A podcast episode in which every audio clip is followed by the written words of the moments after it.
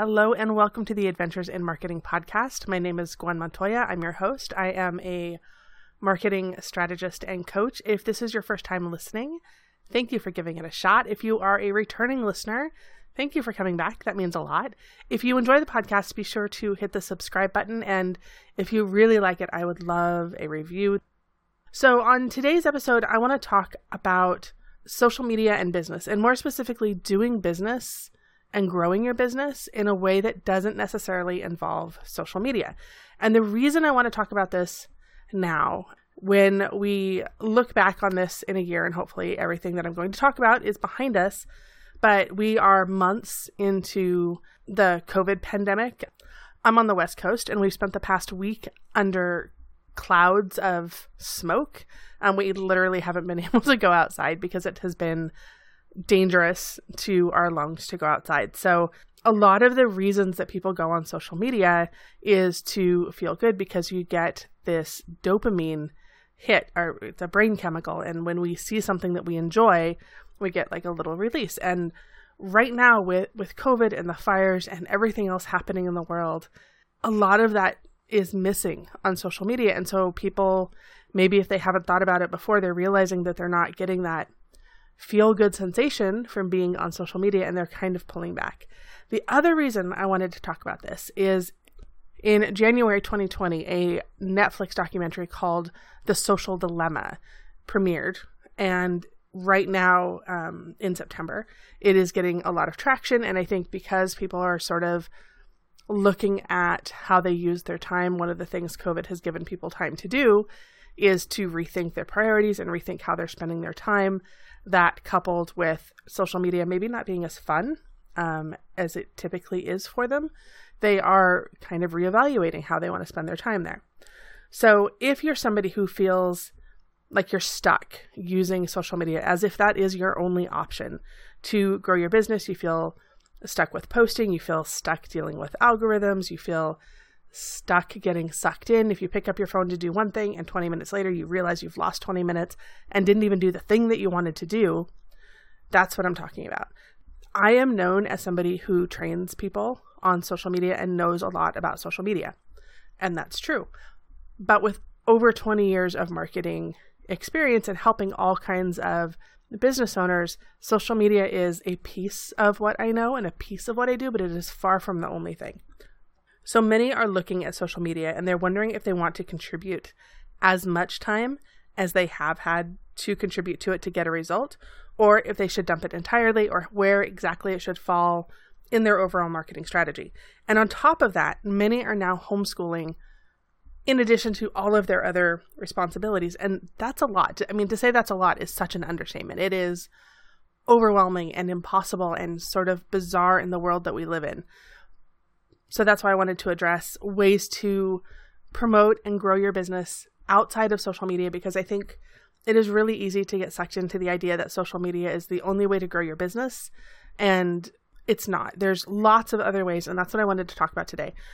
And before I get too far into this episode, I want to give a shout out to the woman who inspired it. She is a fellow mom business owner, and we are both part of the mob. Um, you can find more about that at themobnation.com and she asked, you know, how can I market outside of social media? So this episode was inspired by Emily Jones of Free Spirit Coaching. I will put her link in the comment. She is a trauma informed life coach for women. She's amazing.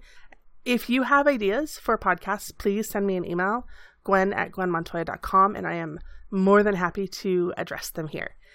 So, as a business owner, you are probably or should be aware that your posts that you post on Instagram and Facebook or wherever you're posting your social media posts, they don't reach everyone. And I'm not going to go into average reach. Just know it's it's not a lot and it's another reason that some people are evaluating their social media time that they spend for their business.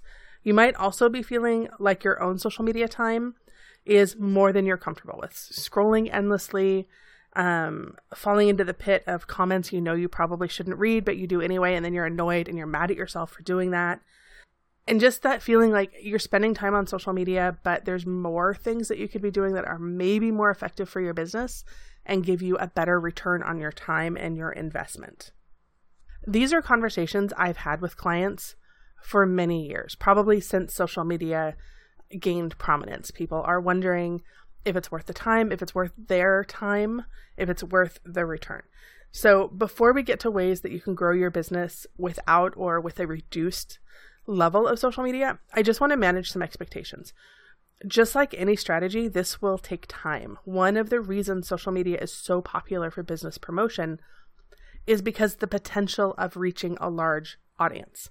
Hello hashtags, hello going viral, all of that kind of thing. That's kind of the hope when you post on social media and you use hashtags and you look at the timing and the algorithms and your analytics, right? All of that take all of that time that you're doing that, the point is to get to a larger audience. The things I'm going to talk about don't condemn you to only reaching a small audience, but they do require you to work and think differently. And if you are frustrated that social media doesn't bring you a big fast sale the minute you post something new, then you're also going to be equally disappointed with the things that I'm going to talk about for the most part because it takes work. Any kind of marketing, any kind of strategy, it takes work, it takes consistency, it takes a plan, and that's what I do. So if you need help doing these things, reach out. That's what I do. Marketing and growing your business doesn't happen with one singular activity. Even somebody who goes viral and gets 5 million hits on a video, there's more to their business than just going viral with something, right?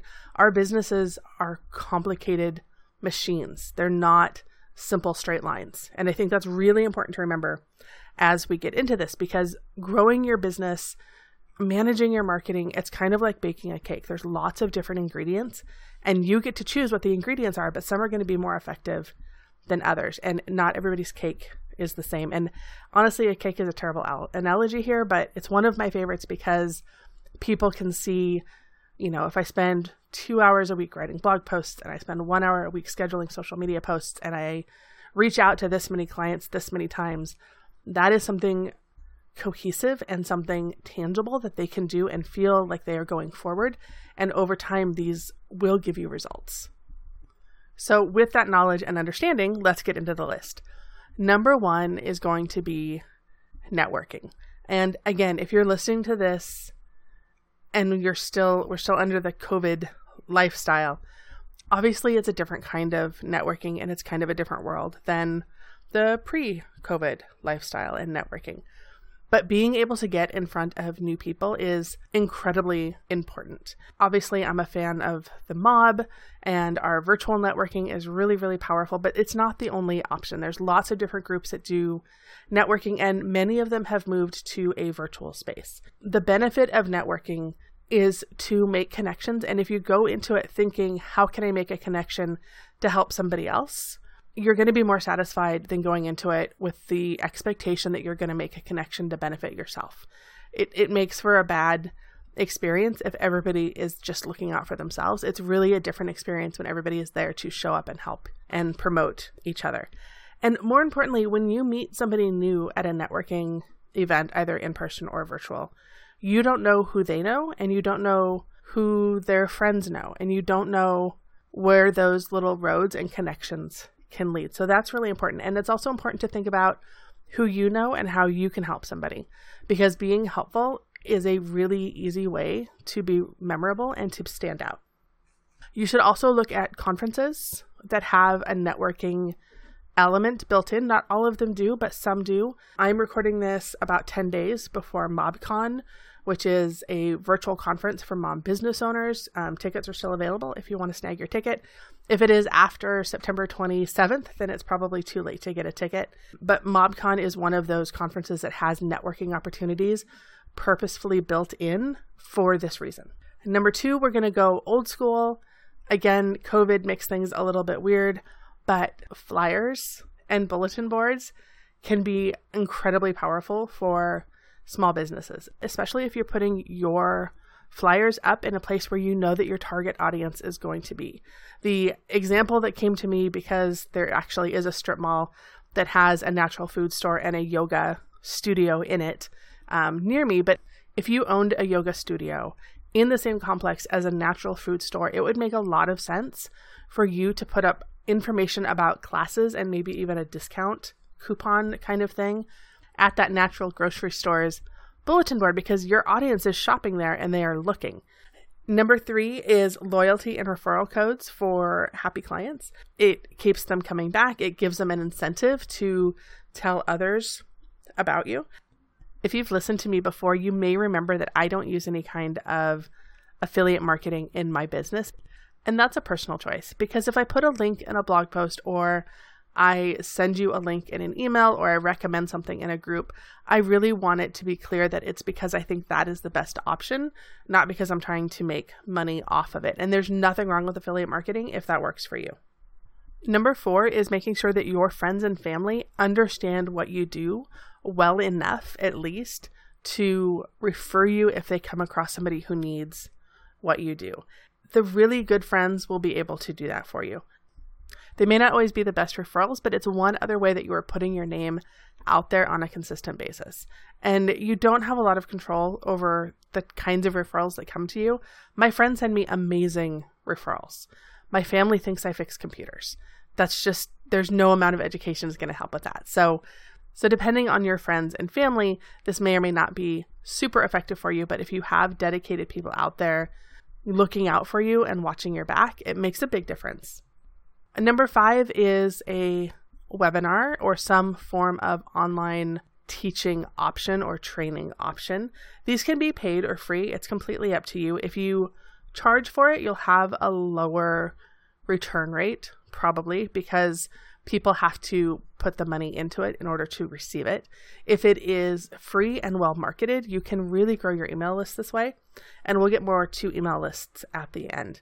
Just make sure that if you're making a webinar, that it is actually worth watching. There are so many webinars that are honestly just terrible. It's not meant to be a sales pitch. It's meant to be a way to show that you know what you're talking about and you know what you're doing. If the first 20 minutes of your 40 minute webinar are talking about your family and your um, successes in a, in a way that doesn't teach anybody anything, it's just a waste of time. And I swear that there is a formula out there that tells people to do that, and it makes me nuts. So don't do that. Just put out really good information that people want. And then the next time you have the webinar, you will get even more signups because of the word of mouth from how great your first webinar was. Number six is to start some form of a gathering that is based around what you do, whether that is a coffee chat sort of thing or some sort of conversation space, or you go to meetup.com and start a meetup. It takes time and it takes effort and dedication to get these off the ground. So it's not something that you post and talk about once and 20 people show up. It does not work that way. This is a slow growth option, but it can be really effective. It will bring people to you that maybe you wouldn't have known about otherwise or wouldn't have known about you. Number seven is a little bit more of a digital marketing. It's a lead generation or creating a freebie for your email list which I will get to. I'm saving the email list part for the end because it's a really big piece of this. You can guest on a podcast if you are comfortable speaking. There's lots of opportunities out there if you just look, and people are always looking for podcast guests. Or start your own podcast. It is fairly easy to get up and running to create a podcast. Um, my setup is very simple. I just use my computer and a microphone. I don't have a sound booth. I don't rent space. My podcast host is called Simplecast. I'm really happy with their service. There are free options. I think I think I pay about $15 a month for my podcast hosting. There are lots and lots of options out there and if you have something to say, choosing to do it via podcast may be an answer for you. And related to podcasts, there are speaking opportunities. People are putting on virtual summits right now. Um, there are conferences. There are in person speaking opportunities depending on where you live and depending on um, restrictions in your area. But even if they're not happening right now, you can reach out to those who typically do them and get your name on their list and start exploring those opportunities. One thing I'll say though is that look for opportunities that are compensated, unless you're just doing it because you need the exposure to that audience and it's a really great audience for you, or if you just need the practice and the experience of speaking or showing up in that kind of space and you are new to it, compensation for your time, for your energy, for your expertise, depending on what you're bringing, matters. On the bright side, if you're just looking for exposure and the experience, there are so many speaking opportunities out there. There are lots of summits being put on right now, and they are definitely looking for speakers. The other thing you can do too is Google speaking opportunities and your city, or speaking opportunities and your state, or speaking opportunities and West Coast or East Coast. You can also look for speaking opportunities and the type of speaking that you want to do a women's conference or a business conference or a sales conference, those kinds of things. Google is super helpful for that.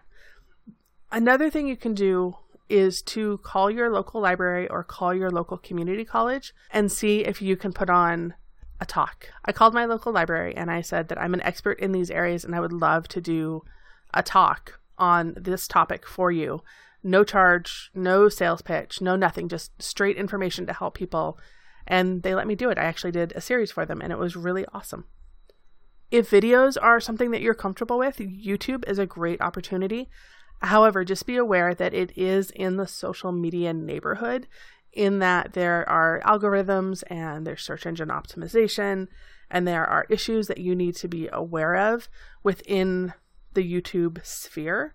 So, if you part of your desire to cut back on social media is to get away from all of that, YouTube may not be the best option.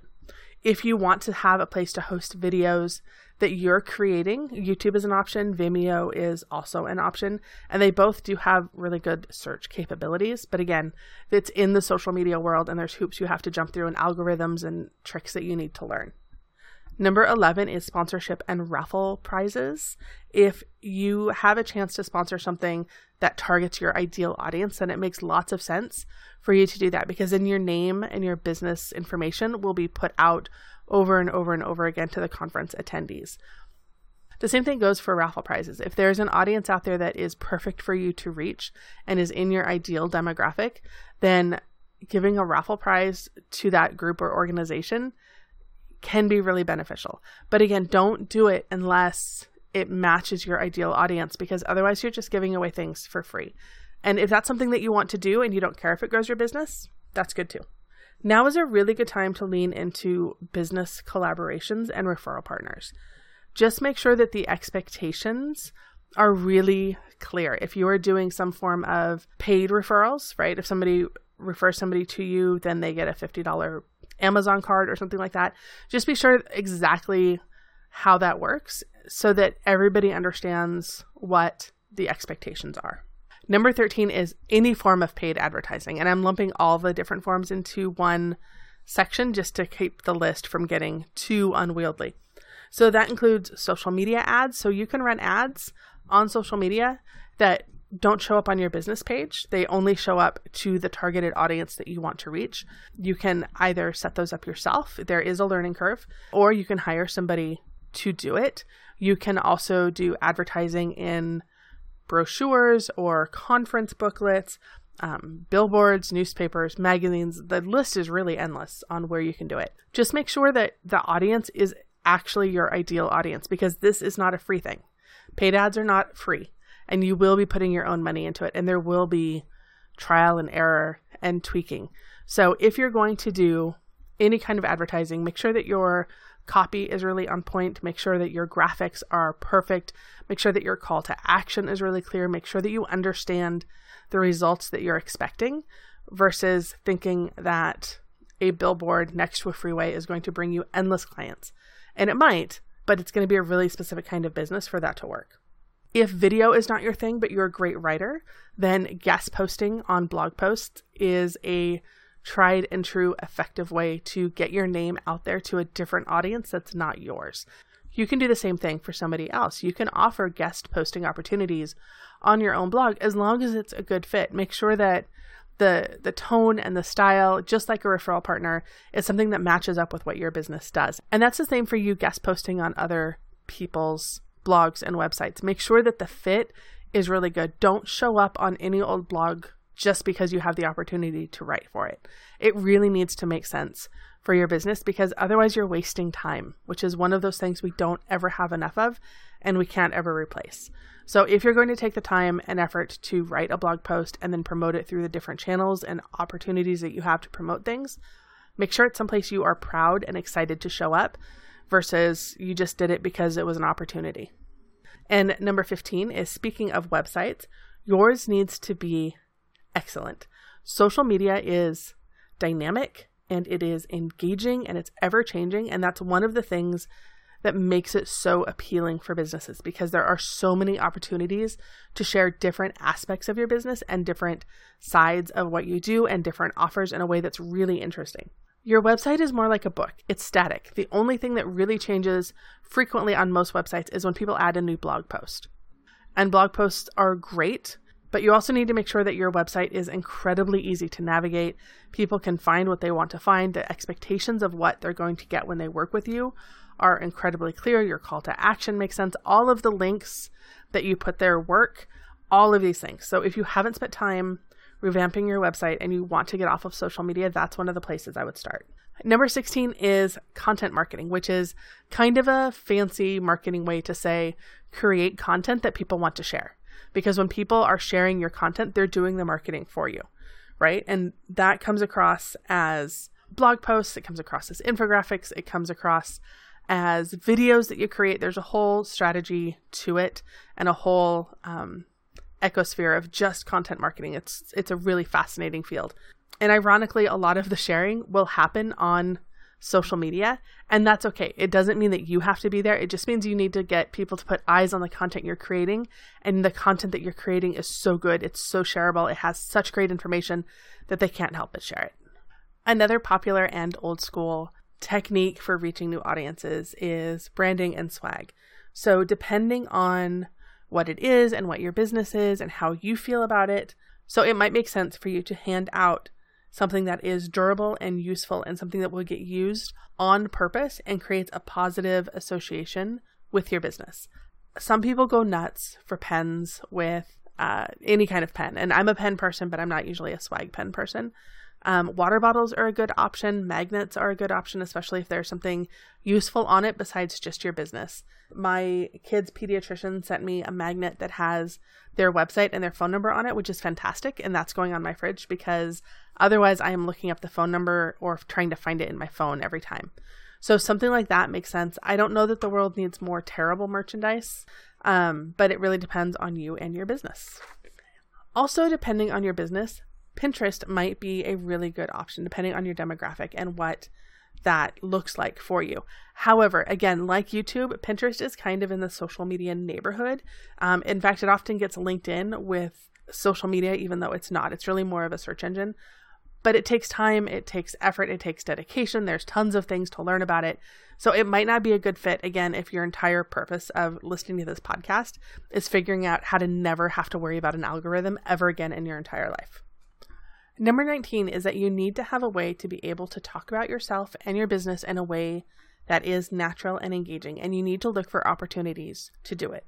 In fact, practice saying what you do in different ways until you find a method that feels real and authentic to you. Because we've all heard elevator pitches, we've all heard, I do X so that something can happen, right? And sometimes those work, but a lot of times they feel so rote and so uninspiring that it doesn't make somebody want to remember you, right? And a lot of times we make them so fancy when we're trying to build this perfect elevator pitch that instead of being able to get across exactly what we do, we just confuse people and we use words that we wouldn't normally use in our business, or we use terms or phrases that are hot or trendy, and that's great, except that it doesn't really have any substance to it. So look for a meaty exciting way to say what you do. And, you know, if you're a writer, then say you're a writer. You don't have to add a ton of extra wording to it. The point is to be memorable. And, you know, if you're talking about what you do in a networking group, you know, then okay, the elevator pitch kind of works. But it still creates a barrier between you and the person that you're talking to.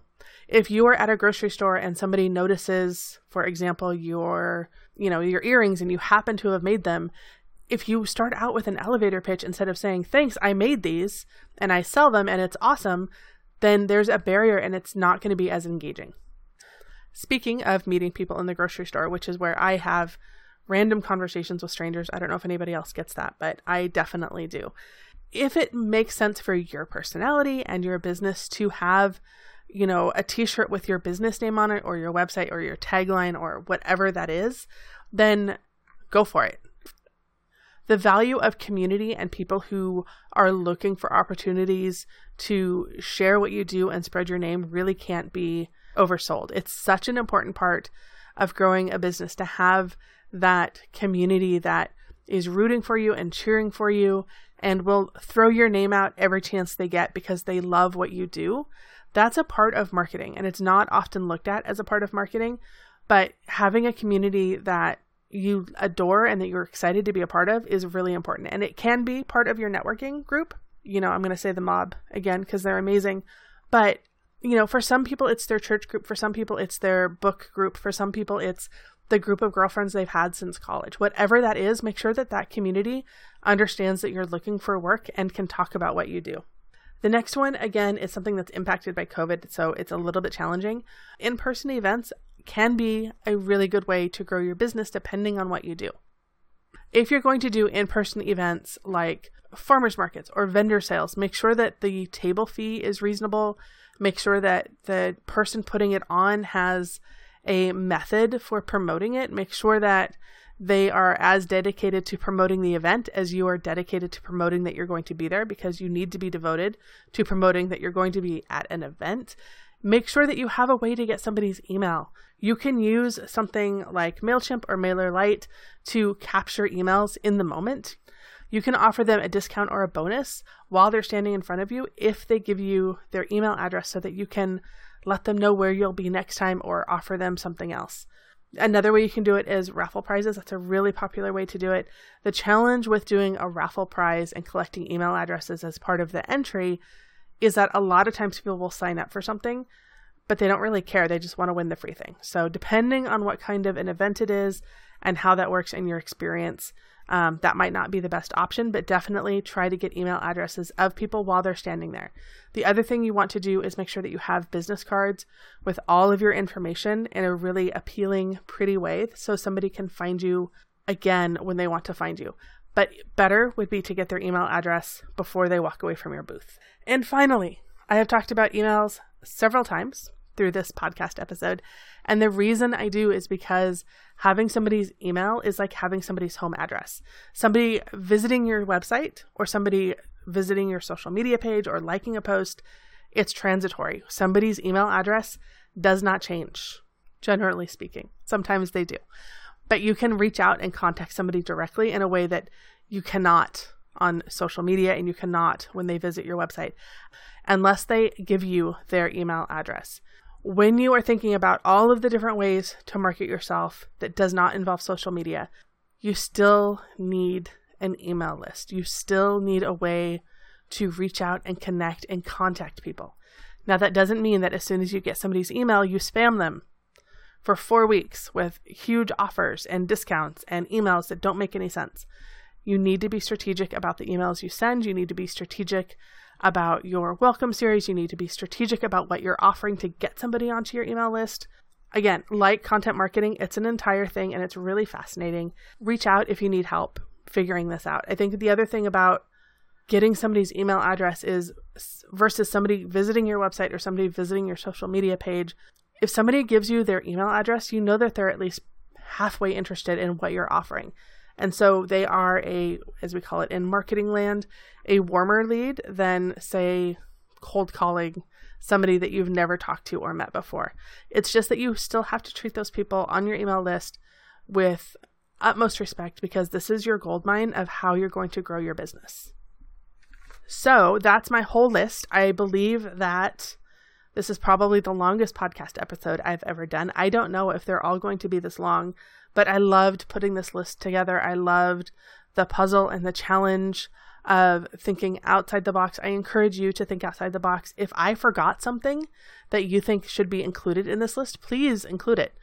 I want to give another shout out to Emily Jones at Free Spirit Coaching for the prompt to record this episode. This was a lot of fun. I hope you guys learned some things.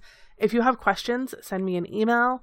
Um, Gwen at Gwen Montoya. I hope that you follow me on social media. I am G Montoya PDX across all of the social media platforms.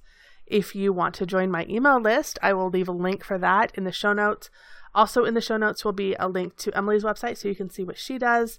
There is going to be a Pinterest board that will be developed for this podcast episode. There will be some other resources that I'll stick in the show notes for you. because my passion is empowering you as business owners to manage your marketing and not feel overwhelmed. And I'm hoping that this episode, if you were feeling overwhelmed about social media, if you were feeling overwhelmed after watching that movie and feeling like you have to cancel all of your social media and can't ever promote your business ever again, I'm hoping this relieves some of the pressure. Thanks for listening.